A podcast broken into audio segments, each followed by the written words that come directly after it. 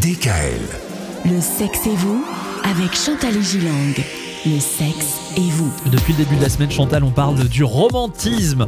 Le romantisme dans une relation, est-ce que c'est vraiment totalement nécessaire? L'amour qui se transforme rapidement en amitié ou, ou pire en, en colocation, Ah oui. le terme colocation est beaucoup utilisé, n'est pas une fatalité, mais la conséquence de mauvaises habitudes.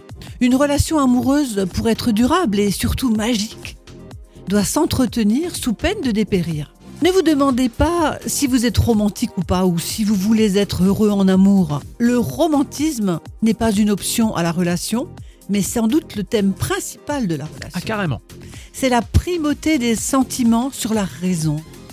Eh oui, euh, si vous ne faites que calculer, que raisonner, négocier, si lorsque votre femme se plaint, euh, vous n'avez qu'une idée en tête de lui donner vos solutions au lieu de l'écouter attentivement, alors ne vous étonnez pas si un jour elle n'est plus là.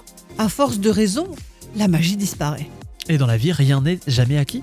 Mais comment croire qu'une relation sous prétexte qu'elle a demeuré et dure peut-être depuis des années soit définitivement acquise?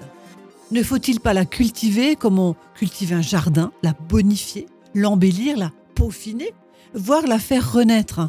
Alors, tu m'aimes? Réponse Mais oui, je te l'ai déjà dit. Ouais, ça banalise un peu les choses. hein.